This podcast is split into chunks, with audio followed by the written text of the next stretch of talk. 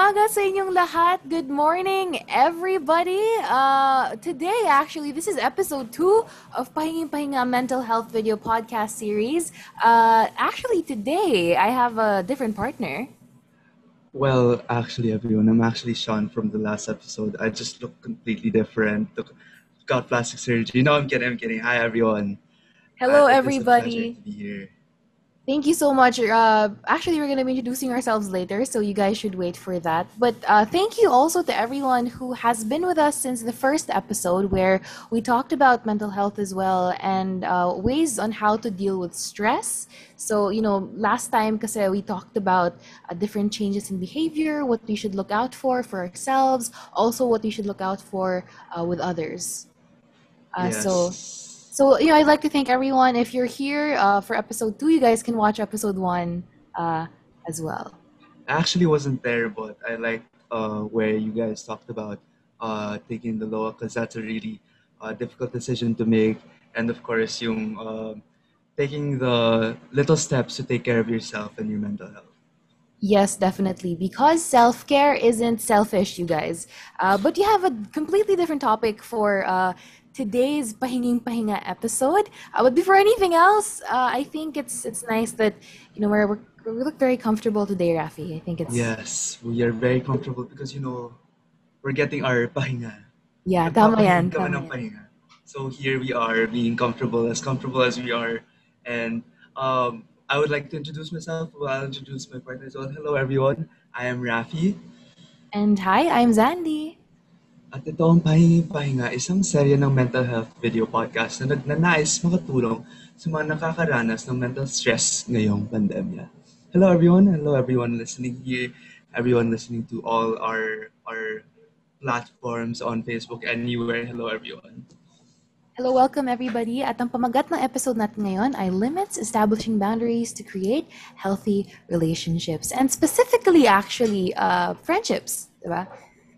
Yes, So, there are and different you might be types. because uh, it's a it's a relationship episode. and There are different types, Mm. so it's not just the romantic relationship. It can be all kinds of relationships. But Yes. here we can, we can be talking about our friendships because those are very common relationships. You can't you don't always have a romantic relationship. So we're being very inclusive here today in our podcast. At alam Exactly. natin na kasalukuyan yung konteksto ng lockdown, napakahalaga na habang nagbibigay tayo ng suporta sa ating mga kaibigan, ay inaalagaan pa rin natin ang ating mga sarili. Kaya naman tatalakayan ng ating tagapagsalita ngayon ang kahalagahan sa pagtataguyod ng boundaries sa pagkabuti ng mga relasyon at kung paano natin mababalanse ang pap- pagpapanatili ng mga boundary na ito at ang pananatili natin para sa ating mga kaibigan. Yes, at ang episode na ito ay inihahandog ng Power Up Team 6, isang inisyatibo ng Rise for Education, UP Diliman. This episode is also co-presented by Sinagdiwa Volunteers for Mental Health, Mental Health Awareness, and Changemakers Philippines. And of course, it was created in cooperation with BeMind PH, Alliance of Public Health Advocates, City of Mandaluyong Science High School, Supreme Student Government, the Philippine School, Dubai Senior High School Student Council, UCTO Philippines, and the Kaspan Organization Incorporated. And very special thanks to Aksyon ng Kabataan Organization. Alright. Kaakibat ng layunin namin matugunan ang mga suliraning may kinalaman sa mental health. Kabilang sa mga beneficiary ng podcast na ito ay ang Youth for Mental Health Coalition. Ang Youth for Mental Health Coalition ay samahan ng mga organisasyong estudyante at kabataan na naghahangad na paunlarin ang kamalayan ng bansa sa mga isyong pang mental health. Ang unang SEC-registered na non-profit organisasyong pang mental health sa Pilipinas. Malawak ang sakap ng kanilang nagawa laban sa krisis at stigma ng mental health. Gaya nung tumulong sila sa pagtitipon ng suporta at sa paglilikha mismo ng Philippine Mental Health Act. Yes, at para makatulong sa kanilang mga programa tulad ng mga educational discussions, forums at pag institutionalize ng usapin ng mental health sa lipunan, maaring magbigay ng donasyon sa GCash account ni Hazel Grace Sumero sa numerong 0995-465-6448 o di kaya sa kanyang BPay account na may numerong 981-941-3131. Tatanggap po kami ng donasyon hanggang sa ikalawa ng Mayo 2021 at ang mga numero na manggit ay makikita sa inyong mga screen.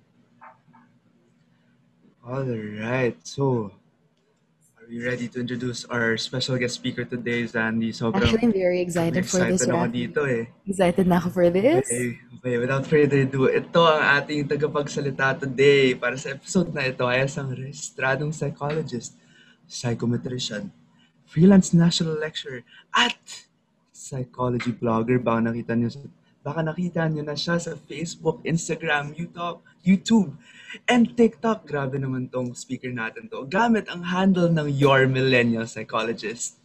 Yes, uh, Mix Rian Portuguese, our speaker for today, has graduated from Polytechnic University of the Philippines with both an undergraduate degree in industrial and organizational psychology and a master's degree in psychology. She is a registered, registered psychologist and psychometrician, currently serving as a consultant psychologist at Wellbridge Health Incorporated. She is a freelance national lecturer and is currently an invited lecturer at the Graduate School of Polytechnic University of the Philippines. She is also a psychology blogger and vlogger, B&V. Online, she is more commonly known as your millennial psychologist.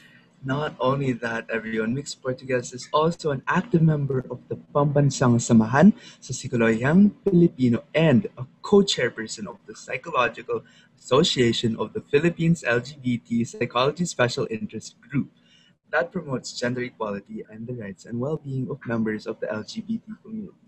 She is also one of the core members of hashtag Mental Health PH, a non-profit organization that promotes mental health and well-being through social media platforms. She has been featured in TV documentaries, news, promotional videos, and radio programs related to her advocacy. So you've probably seen her somewhere, somehow. All in all, Rian describes herself as a staunch mental health and LGBTQ plus advocate, all around person. Wonderful, amazing. And ladies and gentlemen, it is our honor to introduce to you Mix Rian Portuguese. Hello! Hi! Hi, morning Rafi and. Zanella. Hi, good morning. Hello, good morning po. Welcome, welcome. Uh, we've had our coffee fix for today's morning. Yes, tapos na ito. Yes.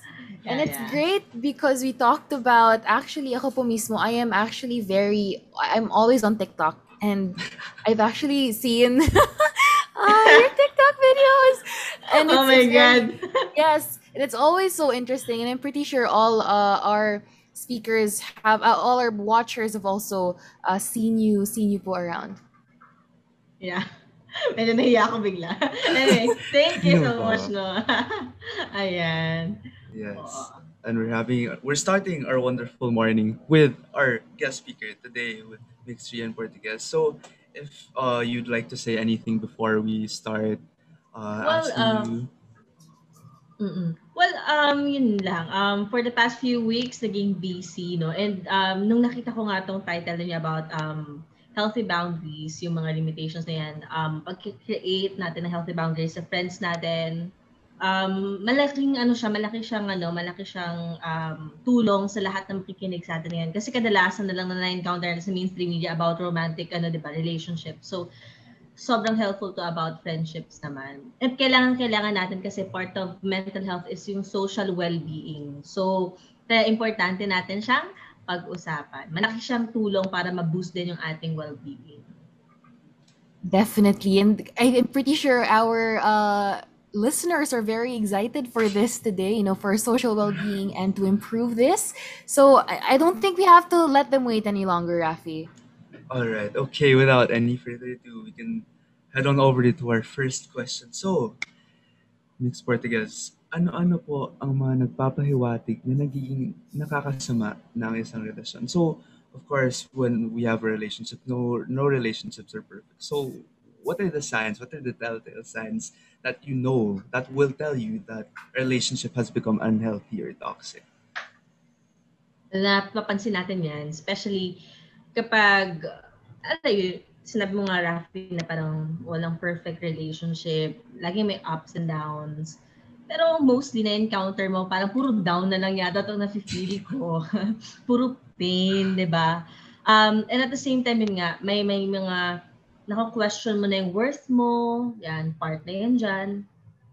Uh, at nanonotice mo din na parang, teka, parang halos lahat na lang yata ng decision ko, no? Parang uh, pinapasok na nila. So, walang healthy boundaries din na naset. Di ba? Kasi para mapapansin mo, yun nga, pinapakialaman ka sa mga ginagawa mo. At alam natin may mga ganong klase ng friendship na parang halos lahat ng mga decisions natin sa buhay, di ba? Kasi mas- minsan, hindi natin masisisi. Baka masyadong naging comfortable to the point na okay lang sabihin to, okay lang na gawin to, na minsan hindi na niya tinatanong yung kausap niya kung okay lang ba na sabihin niya yun. Diba? Parang, yun, dapat nagiging aware tayo doon sa limitations natin or sa boundaries natin na parang kinukonsider pa rin natin yung feelings and yung um, yung kausap natin. Kasi nga, minsan masyado tayo nagiging comfortable.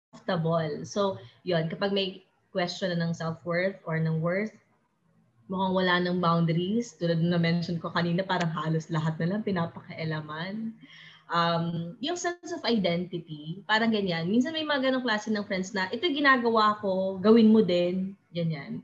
Ito yung mga kinainisan ko, awayin mo din, or parang hindi mo na rin bate. Di ba? Minsan may mga ganyan tayong friends na parang, tapos pag na-notice mo na parang, o oh, parang in good terms, sila nung taong kinaayawan mo or kinaiinisan mo, parang ikaw din naiinis ka. Pero hindi naman siguro natin, ano mo yun, parang hindi naman dahil dapat mga bata. No? Baka naman hindi niya naman close friend yung kinaiinisan mo. Malay mo parang pinapakisamahan lang niya. Tapos nakita mo, tapos sumama kagad loob mo. Di ba? Mga, may pagka-immature na gano'n. No? Na parang, ito yung mga kagalit ko, dapat awayin mo din agad automatically. tapos yun nga, no sense of identity. Kasi yun nga, parang napapansin natin na kung ano yung meron sa kanya, dapat ganun din yung sa friend niya. Kumbaga dapat shared na shared kayo ng ano ng mga ng mga ginagawa ng interest, ng hobbies, or ano. May mga iba parang ganun eh. Ito ginagawa ko, gawin mo din. Yan. So, okay lang naman na i-try, but not totally to force your friend na gawin din niya yung mga ginagawa mo.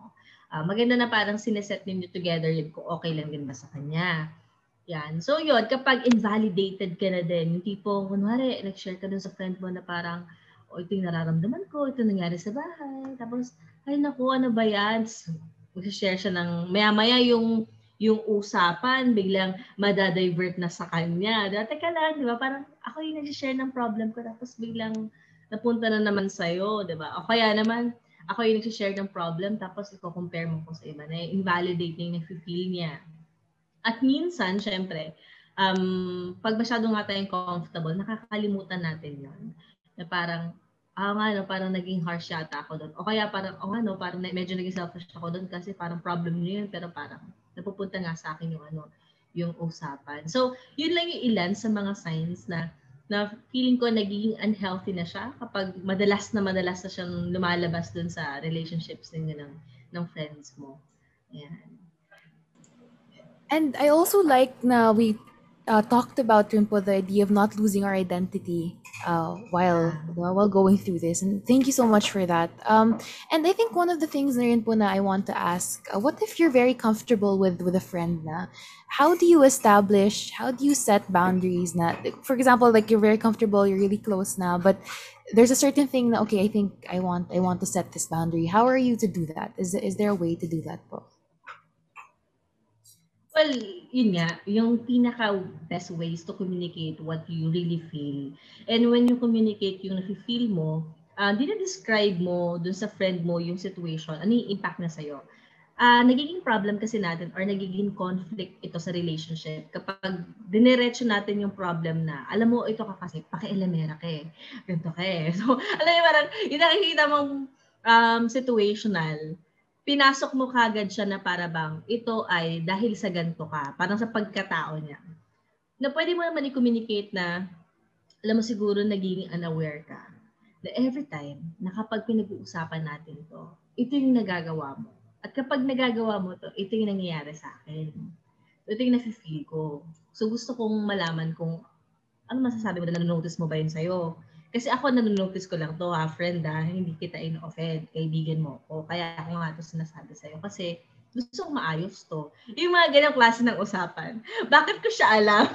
Kasi ganyan kami ng kaibigan ko. Pag establish kami ng ano, ng boundaries namin. And common naman talaga yan na parang may mga times na pag nag-establish kayo ng boundaries, nagkakaroon kayo ng konting conflict. Pero dapat mature kayo pag-iisipan yan. May, may, may point ka to. I-share ko lang. may point na nag-share siya. Eh, at that point, mainit yung ulo ko. Siyempre, alam kong psychologist ako, di ba? Psychologist ako. Pero, syempre, pag kaibigan mo na yan, tatanggalin mo yung lisensya mo. Kausap mo siya kasi kaibigan kayo. Hindi ako nakipag-usap sa kanya kasi psychologist ako at kliyente ko siya, di ba? Hindi ganon. So, magkaibigan kayo, magkausap kayo. So, nagbe-vent ako sa kanya. So, habang nagbe-vent ako sa kanya, nag, nagsabi siya, alam mo, friend, sinabi niya, alam mo, friend, hindi may dinescribe siya. Tapos, sinasabi niya sa akin yun. Tapos, parang ako, na, na, na-catch ko yung, ano, yung sinabi niya na parang, uh, sinasabi mo ba sa akin na, na parang ganito ako? Pero, pero nakakatuwa kasi kahit, kahit na mainit na yung ulo ko, kaming dalawa, pinag-uusapan namin na, yung ibig mo bang sabihin ganito ako? Parang alam mo yung kino-question ko pa rin naman. Hindi pa rin, hindi ko naman sinabi sa kanya na parang, alam mo yun, na parang bang, kahit pa paano may room pa siya na para mag-explain siya.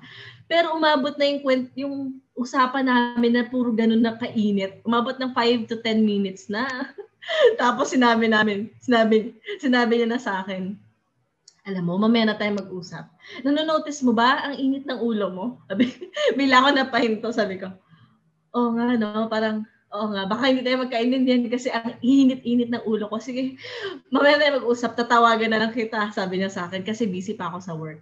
Kasi sige, tumawag ka mamaya. Tapos mainit yung ulo ko lang. Tapos, nung tumawag siya ulit, naintindihan ko na. Na parang, ah, yun ang ibig niya sabihin. Sabi ko sa kanya, sorry kasi ano, ang init talaga ng ulo ko kanina. Kaya parang feeling ko yun yung, yun yung ano, yun yung sinasabi mo sa akin. Akala ko ganito. So parang, gano'n, part ng pagsaset ng boundaries kung minsan yung, yung nagkakaroon kayo ng conflict. Pero dapat, alam mo yun, alam niyo dun sa isa't isa na uh, alam mo baka hindi tayo magkaintindihan, mamaya-maya na tayo mag-usap, baka mainit ulo mo, ganyan. So may mga ganyan moments. And even sa pagsiset ng healthy boundaries, communication talaga siya eh. Kasi may mga moments na nung nagsa-start kami na ng pandemic, uh, di ba tayo open lang tayo open sa friend natin. Pero may mga times kasi na parang hindi natin napapansin na parang sila din may sarili silang problema, ako may sarili ng problema, um, yung iba, yung lalo na may mga mental health concern, ang nagiging problem nila, hindi talaga nila totally communicate yung nararamdaman nila or yung nagiging problem nila kasi iniisip nila, pabigat sila sa kaibigan nila. Dapat hindi ganun, i-open mo pa din yon. Ang, ang, ang concern lang dito, um, dapat naintindihan yung isa't isa kung kailan ninyo pag-uusapan, kung kailan kayo ready talaga na alam mo yon i- i-discuss yung mga ganong klase ng situation kesa yung parang ikikip mo siya sa sarili mo at all, mahirap yon So maganda na parang ino-open mo pa din siya. Si kaibigan, dapat alam lang niya kung paano niya i-handle kung uh, kailan ninyo pag-uusapan. So may mga moment kami before na sa mga kaibigan ko to, sabi ko, uh, di excited pa ako, di ba? Parang nagkakwento, magkakwento ako sa kanya. Tapos parang, bila siya nagsabi na parang, friend, wala ako sa mood, ganyan sa akin, naging normal na siya. Na para, ah, okay, sige, okay lang. Hindi na ako na hindi ako na personal. Ganun na rin siya sa akin. Hindi, hindi siya na personal. Kasi parang sinat namin to na pag may mga moments na hindi tayo okay ha, um, sasabihin lang natin, pero wag natin pa-personalin yun. Kasi syempre, di ba, busy tayo sa work o kaya may mga ganyan tayo. So, kaya umabot kami dun sa point na, kunwari, kahit excited ka or galit ka, tapos nag-open up ka, tapos at that point, hindi niya kayang sagutin, ano, um, okay lang dapat yun sa'yo na parang, o hindi ako ready ngayon kasi busy ako. Mamaya usap tayo. So, huwag mo yung siya pa-personalin kasi nga, na-set nyo na yun together.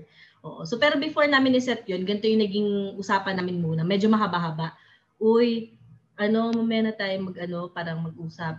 Alam ko na baka problem yan, ganyan. Pero at this point kasi hindi ko kaya na i-focus yung utak ko sa i-share mo kasi ngayon, to be honest, friend, nakaka-stress dito sa work namin kasi blah, blah, blah, blah, blah. So, gusto ko pag nag-usap tayo, nakafocus ako. So, maganda na ganun. Kaysa yung parang makikinig lang ako for the sake of gusto, ko, gusto mo lang na parang may mag, mag, mag alam mo, makikinig sa'yo, tapos hindi ako makakapag-share na, alam mo, hindi, hindi full yung attention ko. So, yeah, um, usap na lang tayo kapag okay na ako. Pero tatawag ako ganyan. O, magme-message ako sa'yo anytime, ganyan. So, gano'n namin siya sinet para alam mo yun, hindi ma-hurt yung feelings ng isa't isa. So, kaya every now and then, kapag may mga ganyan, mapalandian ba to, may, kuwari meron kang, ano, uy, alam mo ba, ganyan, o kaya meron kang problema, or kung ano situation yan. Oo. So, sasabihin niya no kung no. Tapos, i-respect mo yon So, ganun din naman ako sa kanya. So, ganyan kami ng mga friends ko. Mm. Yun lang. Hmm. Uh, I liked how you mentioned that nga po, no? Uh, yung mga relationships, it's a push and pull, di ba? Tapos, Yeah. uh, yung effective communication, sobrang import, importante po no, no? Kasi, uh, yung effective communication, it's not always, it's not always there, di ba? Especially sa start ng relationship.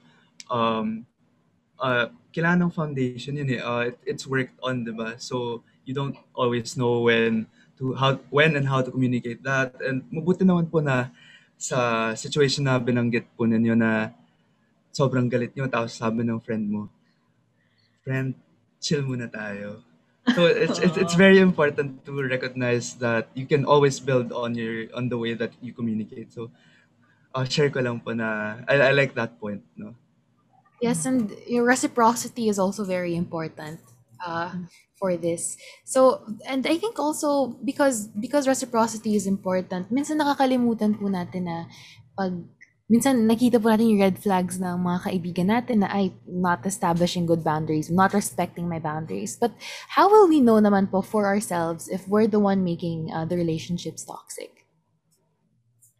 Well, ayun yun. Ah, better talaga na i-raise din yung awareness mo. Kasi kayong parehas na ano, kayo kayo kayo magkakaibigan. Kayo kayo yung magano eh, magtatapik sa isa't isa eh. Kasi 'di ba? Um, alam mo yun basta nasa communication lang talaga siya kung paano ino-open up. So parang may times na syempre parang awkward yun kapag i-open niya sa'yo yung naging problem, ganyan. Alam mo, may nanonotice ako sa'yo. Actually, napag-usapan namin ito ni ganito eh. Nakaibigan din namin. Oh, so pag every time na alam mo yung sasabihin niya yan, ikaw naman syempre isipin mo, talaga ba? So may mga ganong moment na parang realization. Ako din, ganyan nangyari sa akin, inopen siya sa akin na parang hindi na pala nagiging maganda yung attitude ko ah, sa isang bagay, ganyan. Talaga ba? Tapos bilang, nag-reflect ako, oh, talaga hindi ko na notice yun. Talaga, ano sabi nila ganyan? Tapos tatanong, ano sabi nila, ano, every time, wala, pag ganyan, so, kakwento din niya.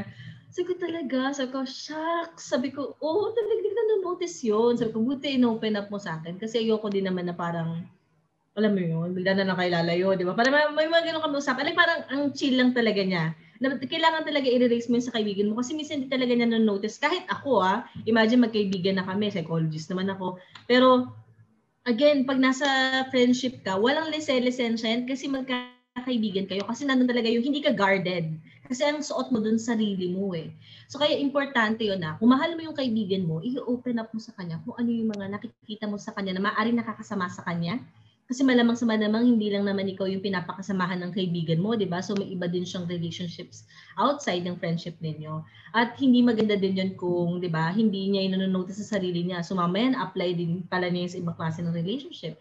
So malaking tulong yung role mo as a friend para para ma makat natin yung ganong klase ng hindi magandang attitude or yung isang bagay na nanonotice mo sa kaibigan mo. So, pag nag-heart to heart kayo nun, alam mo yun, ikaw din mag- mapag-iisip ka, ah, alam mo, ako naman, meron din ako share sa'yo kasi na-open mo to. Pero hindi naman to para mag-aaway kayo. Dapat parang, ano parang normal lang. Kasi, kasi chill lang talaga. Ako, ganun kami magkaibigan eh. Lang maintenance friendship kami. Tapos, sobra kami talaga kapag nag-share kami sa isa sa, sa isa't isa. Ganyan. Tsaka hindi rin agad-agad sumasama ang loob kapag nag-share. Like, nito lang. Parang kailan lang din yon sa friend ko naman hindi niya sinabi sa akin meron siyang problem. Ayan, sabi ko, ang tagal na natin magkaibigan. Tapos ngayon mo lang, ngayon mo lang siya sa akin ikukwento. Ano nangyari? Ganun ang tanong ko, ano nangyari? So hindi ko na sinabi sa kanya na parang, usually kasi magiging toxic pag ganito yung tone. Kasi sabi niya sa akin, it, may inopen siya, yung problem niya, inopen niya sa ibang set of friends niya. So hindi sa akin, tsaka dun sa mga kaibigan ko. So sa ibang friend niya outside dun sa circle namin. So hindi ko na question yun na parang, bakit mas pinagkatiwalaan mo sila kaysa sa amin? Anong klaseng kaibigan ka? Di ba naman ganun, napaka-immature nun. So parang nung nangyari na yun, inisip ko na lang na hindi siya ready. Kasi gano'n naman talaga yun eh. It's not about you. It's about dun sa yung dun sa friend mo na maaaring hindi siya prepared na ikwento yun sa, sa inyo kasi maaaring meron siyang reservation. Hindi ko alam kung ano. Hindi ka naman pwede, hindi, ito, hindi ka dapat mag-overthink din na hindi niya ako niyan to siguro kasi hindi ako sapat, hindi ako safe space, hindi ako blah blah blah. Walang ganon. Walang ganon, Mars. Dapat isipin ninyo yung kaibigan nyo. So in short, parang pag hindi yan sinare, ibig sabihin, meron siyang ano, meron siyang iniisip na maaring hindi mo alam kung ano yon. Kaya makinig ka kapag in-open up niya na. The, the mere fact na i-open up niya na yun sa'yo, ibig sabihin, pinagkakatiwalaan ka niya at handa na siya na sabihin yun sa'yo. So, nung, nung sinabi niya sa akin yun, ako dapat magkita tayo, kukwento ko sa'yo to. Hindi ko makukwento dito sa chat, mahirap siya ikwento sa chat. Tapos, ang tagal niyang tinago pala, ang tagal niyang tinago yun. Tapos, ikukwento pa lang niya. So, isip ko, sige, i-reserve mo yan, pag-uusapan natin yan, lagot ka. Ganun lang sinabi ko. Pero hindi kami mag-away. So, excited ako na malaman kung ano yon Kasi hindi ko siya ginudge na, na hindi niya kwento sa akin na mas pinili niya pa yung ibang tao. Wala na sa akin yun. Kasi yun nga, iniisip ko yun na maaring involve yung mga tao na yun. So, baka ganito. Pero di ko na alam kung ano. Basta makikinig na lang ako kung i-open up na sa akin yun. So, I think yun yung mahalaga doon, di ba? It's about communication. Kaya, importante yun na talagang nag-uusap kayo mabuti ng kaibigan mo. Ayun. I think it's like the the trend. I think for I think for all relationships rin po, diba? It's communication is key, really. Yes. Uh, and it shouldn't be undermined. Yes. Oh. Yes, and I wanted to point out then po no.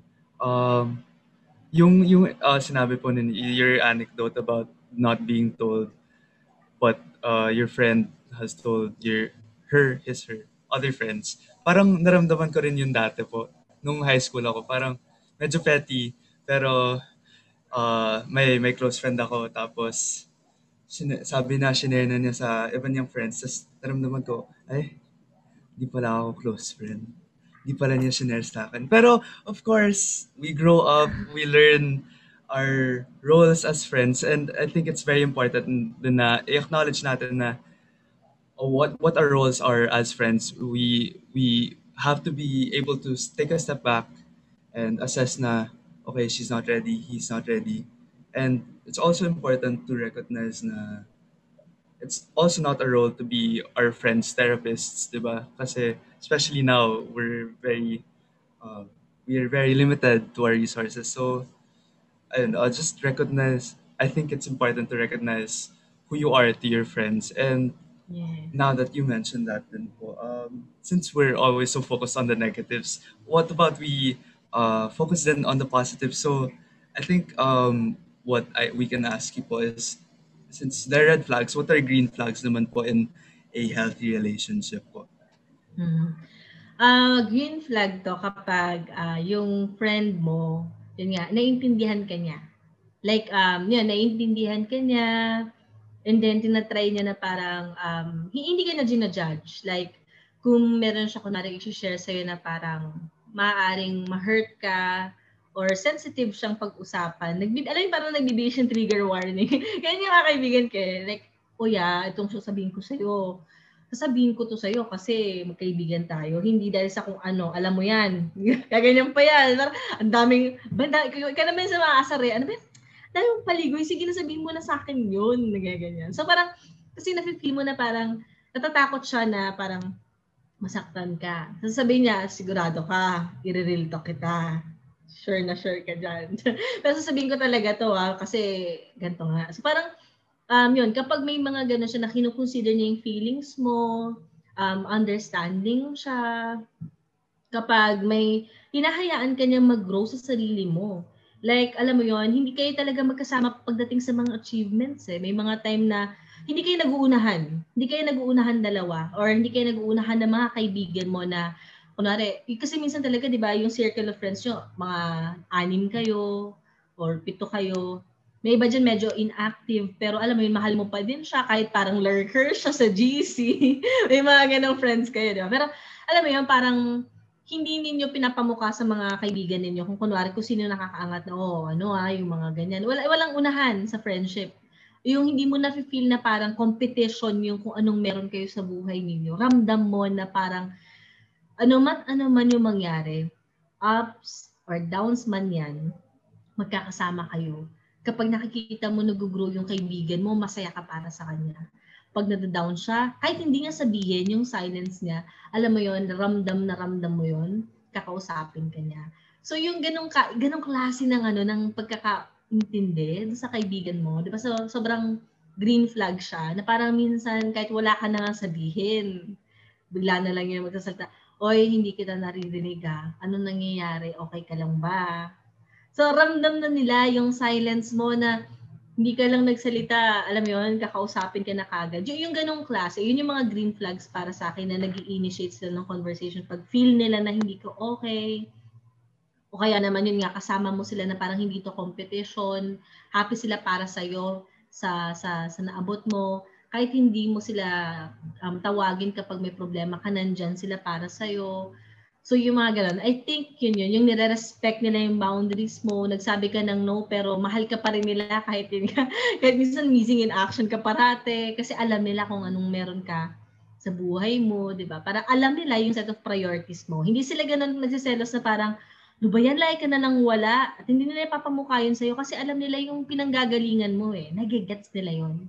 So parang yun yung ilan sa mga green flags. So ramdam mo yung worth mo kapag kasama mo sila. Oh, naalala ko yung mga friends ko tuloy. Namimiss ko sila. Pero yun, yun yung mga green flags. That's so Miss ko cute. na rin. Yeah. Miss ko na rin friends ko po. Oh my Awesome. goodness. Hmm. Um, yeah, um, baka rin akalaan ng mga viewers natin no, kung ay, wala pala, wala pala tong uh, green flag sa mga friends ko. Baka may something na pala. Pero of course, um, uh, we can always build on our relationships. We can always build on our effective communication. So, um, yeah, so we can move on to our next question po. Since you mentioned boundaries po. So, uh, kailan po namin malalaman na hindi na sapat yung mga boundaries para panatiling mabuti na yung isang relationship natin? Kailan ba dapat pag-isipan yung pagpapatapos ng ah, relationship, you need to cut them off. So, these are very hard-hitting questions, no? So, it's always the hard-hitting questions that really matter to you. So, when when will we find out or when will we know that um, boundaries aren't enough na, that these people aren't healthy to yourself, and when will you know or how do you know that you need to cut these people off? Well, yung yung part na yan, syempre, yan yung pagre-reflect ko din sa mga relationships na friend ko before din, di ba? Um, yun yung parang na-share ko sa inyo yung green flags about yung pagsaset ng mga boundaries, ganun. Um, I think yung pinaka, ano dito, na ikakat mo na siya kapag, alam mo yon parang halos lahat na lang issue dun sa tao na yon Tapos ramdam mo talaga na parang, tinatry mo naman i-communicate, itatry mo naman na para intindihin din siya, pero halos lahat na lang ng mga bagay na ginagawa mo para sa kanya na nga eh. Alam mo yun, parang minamasama niya. Wala ka namang ginagawang masama, pero parang feeling niya nakikipag-compete ka. So parang, hala, eh anong gagawin ko? Di ba? Eh, parang, nandyan naman ako para sa'yo, tapos pero namamasama mo. So, yung kumbaga parang question mo pa yung worth mo dahil dun sa mga pinapakita niya sa'yo. So, yung tao na yun, maaaring may problem siya. So, pwede mo naman bigyan muna ng enough time, and, uh, enough, ano, enough time, or bigyan mo ng space para mag-reflect-reflect din siya. Hindi mo naman agad-agad ika-cut off eh. Kasi syempre, pag bibigyan mo yun, kasi may na-establish kayo na, ano, na friendship eh. So, ikaw din, magre-reflect ka din. Paano mo kaya gagawin to? So, parang, syempre, pag-iisipan mo yun. Pero alam mo yun, kung in-exhaust mo na lahat ng mga bagay para i-communicate sa kanya, ipaunawa sa kanya ng ayos yung mga nangyayari, pero wala pa din. So, yun na yun. Understood na yun na parang pwede na kayo magkaroon ng less interaction. Not necessarily sabi, oy, kakat off na kita sa buhay ko ah. So, hindi naman ganun ka, ka, ka literal siya. Like, ang mangyayari dyan, less interaction na kayo until such time na hindi na talaga kayo mag-friends. At iba na yung set, iba na yung circle of friends mo. Kasi iba na yung mga nakakasama mo. So, yun. Ganun siya. Kapag trinay mo na talaga yung best mo na i-work out, pero lahat yun misinterpreted pa din niya, naka-question mo yung worth mo, walang set of boundaries, at uh, parang competition siya para sa kanya. Yun. I think yun na yung parang enough parang uh, time para i-cut off or maging less na yung interaction ninyong dalawa. Oo. Parang space nga po sometimes uh, is important also. I think breathe with relationships that uh, can like do have uh, this tendency to become toxic. And i think it's nice because sometimes you can grow apart and then once that growth happens separately when you meet again eventually at the crossroads okay na kayo. Like okay this is a good healthy relationship na Uh, Yes. and I think, and yes, and I think also po na, especially now in the context of the pandemic, it's it's difficult to to grasp, you know, how how do we keep these relationships uh, at par with how with how we should treat our friends, right? So I think another question that we want to ask is how should we balance uh, keeping healthy boundaries for ourselves, for our friends, considering the context of, of the pandemic because it's quite different from normal face-to-face relationships. Yeah. Well, um, so pandemic, di ba? Pero ah, kami ng mga friends ko pa rin, sobrang nagiging, ano pa rin kami, parang close pa rin naman kami, nag-update kami kasi may GC kami. So, ang ginagawa namin, nag, meron pa rin kaming ano, um, time na nag-uusap-usap kami dun sa GC. O kaya naman, parang is- isa-isa, isa-isa kami, personal, na nag-uusap. So, stay connected. Kasi there's no other way naman di tayo pwedeng magkita eh. So, stay connected lang talaga. Ah, socially distant tayo sa kanila, pero connected pa rin naman tayo kahit sa internet. And make sure to check your friends, lalo pa ngayong pandemic, kung okay lang ba sila, kahit wala silang problem, like mag-update kayo, kumbaga nag-share kayo ng ng mga achievements or mga bagay na magagandang nangyari sa inyo, o kaya kahit problem. So, may problem or wala, lagi kayo nakikipag-usap sa kanila. Para naman hindi rin ma-fe- ma-feel ng mga friends nyo, kakausapin lang ako nito pag may problem ako. Di ba, minsan ganun din na-feel nila kasi kinakausap mo lang talaga sila pag may problem. Maganda kinakausap mo sila. Meron mang magandang nangyari sa'yo o wala, mag-uusap kayo, mag-update kayo, ano nangyari sa'yo. No? Hindi parang kakausapin mo lang sila kasi may gusto kang sabihin dahil meron kang problem. Singi ka ng advices pag okay ka na, iwan mo na ulit sila. O gano'n. Grabe. So parang maganda na parang stay connected. Saan stay connected, yun yun. Ano man nangyari sa, sa, sa sarili mo, open ka sa kanila, kakamusta mo sila, check mo sila. Practice self-care din. Ayan, so kung napapractice ka ng self-care, mini-make sure mo din na oh, ano, okay ka lang din ba? Ano bang ginagawa mo itong mga nakaraan? Nakita mo ba yung cases nung last time? Mga ganyan yan. Nag-uusap kami, ang taas ng case, no? Ganyan. Kayo ba? Anong ginagawa ninyo? Kaya kayo kapag lumalabas kayo, papalit kagad kayo namin. Tapos nag-vitamins kayo. Mga nagre-remind kayo sa isa't isa na yung kung ano din yung ginagawa mo, nakikita mo, ina-apply mo sa sarili mo, nire-remind mo din yung mga friends mo. And also, yun nga, okay lang din na magsabi ka ng no sa friends mo, di ba? Kung hindi ka talaga total okay. Kasi may mga times talaga na sobrang pagod ka na din sa mga Zoom meetings, tapos may mga times na, uy, pwede ka ba makausap? Ganyan. Magaganyan sila eh. So, sabi mo din sa kanila na parang, hindi ako pwede ngayon kasi nga, pagod ako sa ganyan. So, at least updated sila sa kung ano nangyari sa'yo. Pero, yun, magsasabi ka pa din ng no. And then yun, yun, yun lang naman yung usual na parang ginagawa para para stay connected ka, nandun pa din yung boundaries. Ang different, ang difference lang naman ano eh, yung medium na gamit natin, di ba? Hindi tayo face to face. Pero alam mo yon, same principle pa din yung ina-apply natin kahit virtual siya. So I think yun lang siya, stay connected, practice self-care, tapos yung pina-practice mo self-care, nire-remind mo sa mga friends mo, and it's okay to say no kung hindi ka talaga totally okay.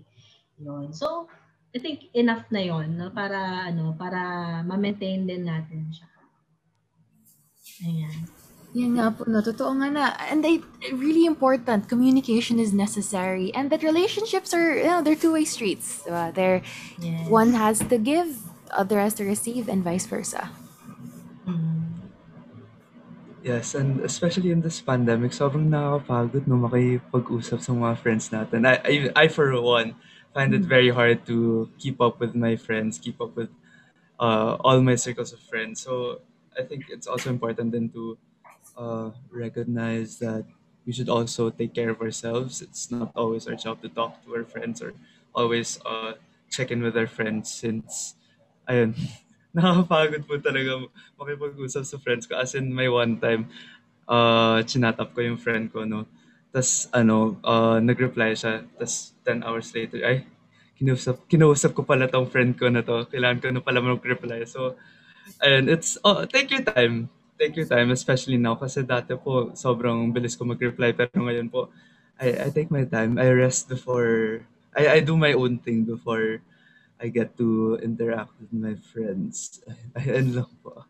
And I think it's nice also because now we we realize that maintenance of healthy relationships includes maintenance of healthy relationships with the self, Uh, so one of the things that we pulled out today in this podcast, I think very important to remember to maintain relationships. Also, don't forget yourself because communicate with yourself, talk to yourself, uh, and I think that's very important uh, to keep in mind.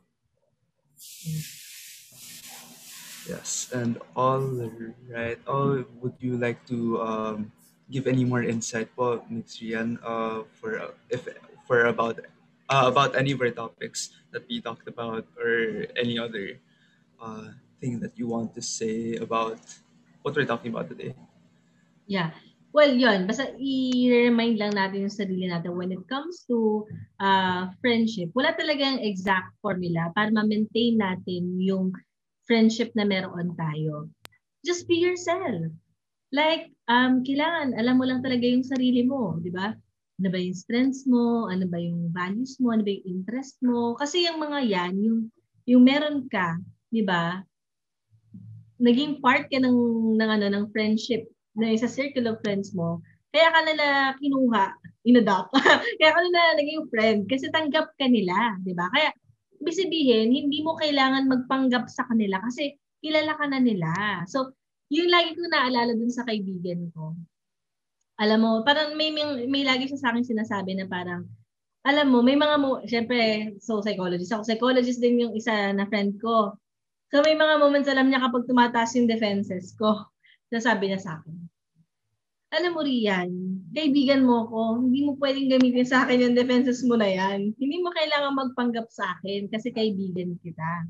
Okay? Hindi mo kailangan gamitin yung persona mo na yan sa akin tanggalin mo yan. Tanggalin mo yan. Gaganunin niya. Kasi ginagamit ko pa yung defenses ko. Sabi ko, sabi niya, oo kasi ganito ginagawa. Sabi ko, okay, sige, okay. Saka ako kukwento ulit. Nanonotice niya kapag hindi na ako yon So, kaya may mga times na maganda talaga kapag kilalang kilala ka ng kaibigan mo. Di ba? I, I mean, sa tagal ng panahon na yon na laging suot-suot mo yung sarili mo, alam na nila kapag hindi ikaw yon So, ibig sabihin, hindi mo talaga kailangan magkunwari sa kanila. Malalaman na nila yan kapag uh, nagpapanggap siya. Huwag kang ganyan, hindi ko kailangan yan. So, yun, just be yourself. So, importante na kilala mo yung sarili mo para yun din sa process na na magkasama kayo, 'di ba? Hindi ka din nawawala kasi kilala mo yung sarili mo. Alam mo yung mga um i-compromise mo, alam mo yung mga hindi mo dapat i-compromise, 'di ba? Para meron kayong specific set of boundaries talaga sa isa't isa. Ganun ka din sa kanila. So yun yung huwag natin kakalimutan. Just be yourself. Basta isipin yun, kaya ka nga niya kaibigan kasi tanggap ka niya. So hindi mo kailangan magpanggap. So I think yun yung ano, take away din na gusto kong i-share sa kanila.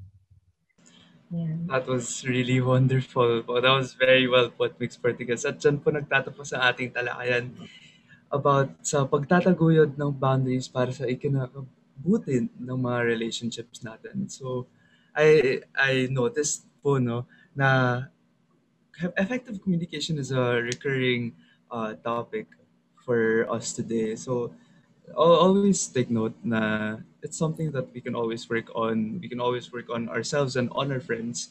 And like what Zandy said, it's a give and take. It's a push and pull for all our relationships. And what do you think, Sandy?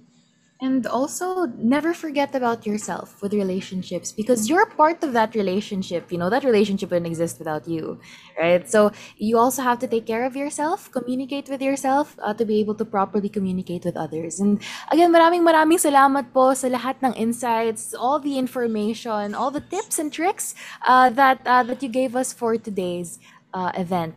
Um, at you know, maraming maraming salamat po dahil sa inyo nagkaroon kami ng isang makabuluhang diskusyon hinggil sa pagtataguyod ng mga boundaries at pagpapanatili ng kabutihan ng isang relasyon. At bilang pasasalamat po sa inyong paglaan ng oras sa podcast na ito, ginagawad namin sa inyo ang sertipiko ng pagkilala na ito. This certificate of recognition is awarded to Mix Rian Portigas for sharing their invaluable expertise as a resource speaker for limits, establishing boundaries to create healthy relationships. Episode 2 of the video podcast series entitled Pahingi Pahinga, given this fifth day of April 2021 during the pre-recorded event by Zoom, signed by Sean Rom, project head, Russell Ko, external committee member, Gil Esclamado, team coordinator, and John Pelayo, team coordinator. Ayan. Um, bago po tayo, before we completely adjourn uh, this incredible podcast, uh, baka po may huli kayong uh, nais i-promote, nais i-plug? Huh? Well, um, sa lahat ng mga nakikinig, yun, pwede nyo i-follow yung aking Facebook page, yung Your Millennial Psychologist, yung aking YouTube channel na may 11,000 subs na. Yay! So yun, i-follow nyo lang siya. Or subscribe kayo sa aking YouTube channel, sa aking TikTok account na at Your Millennial Psych. Ayan, kasi dito medyo nagpo-post lang ako ng mga parang funny lang ng mga videos. Pero marami akong ipo-post kasi ng mga um, mga educational, like um, nagpahinga lang ako ng konti, pero mag-share ako ng mga like for, for instance, sa aking YouTube channel, magpo-post ako doon ng mga crash course for psychology, mental health series, ayan. Sa aking YouTube page naman yung aking psychology says, na ano na series din kasi i-break ko yung parang kasi ginagamit nila parati yung psychology to to ano to to share misinformation. So kinuha ko yung psychology says din na na parang ano na title para naman mag-share ng mga credible na mga ano na mga information. So parang inaangkin ko siya na parang para makita nila na hindi ganyan ang psychology says, dapat ganito siya. So, yun, i-follow nyo lang yung aking mga social media accounts. May Instagram din pala ako. So, yun lang. Thank you so much, ha? Thank you, thank you. Thank you, thank you po, Mix Portugues, for that, for that wonderful discussion that we had. Sobrang enlightening. Sobrang enlightening nun. I, I, I'm looking back. Oh my gosh, ang dami kong na-realize today in that yes. one hour that we had. And for sure, our uh, viewers and listeners of the podcast also uh, have a lot to to remember uh, from the, the from this podcast. Um, so you know, I think also na marami marami marami marami po sa ating speaker for today. But of course, I'd also want to thank uh, all our listeners. Uh, maraming salamat. Thank you for keeping up uh, keeping us in the background of everything you're doing. Uh, and again, don't forget to follow, like, subscribe, everything to our speaker today. All the information has been provided uh, to you guys. Yes. Anyway, at doon nagtatapos ang episode 2 ng Pahingi Pahinga. Isang serye ng mental health video podcast na nagnanais makatulong sa mga nakakaranas ng mental stress ngayong pandemya. And of course, Um, if you would like to follow any of our socials, me and Zandy, you can follow me on Instagram at riffraffraff, two F's, I O A, riffraffraff. And for it's Zandy, like the, it, for me, it's a uh, Chrysostomato. Uh, that's uh, from the Nolly Nolly series. So Chrysos plus tomato. Riff Raff Raff is like a fee fi fo fum. So I think yeah, it's very easy to, to good, remember good analogy, good as well. Yes, and of course, ang episode na ito ay inihandog ng Power Up Team 6, isang inisyatibo ng Rise for Education, UP Diliman, and this episode is co-presented by Sinagdiba Volunteers for Mental Health, Mental Health Awareness, and Changemakers Philippines. It was also created in cooperation with WeMind PH, Alliance of Public Health Advocates, City of Mandaluyong Science High School, Supreme Student Government, the Philippine School Dubai Senior High School Student Council, Yukto Philippines, and the Caspain Organization Incorporated. And very special thanks to Aksyon ng Kabataan Organization and of course to our speaker for today, Mixture in Portuguese. Maraming maraming salamat po for spending your time with us, your insights and uh, tips and tricks. Maraming maraming salamat. Mga relationship life hacks yan ni Mix Portuguese. Thank you, thank you. Thank you. Thank you everyone. And muli, ako si Rafi. At ako si Zandy. At pinapaalalahanan namin na kahit sino ka man, kapag pagod ka na, okay lang humingi ng pahinga. Kita kits. Bye-bye everyone. Thank you for watching.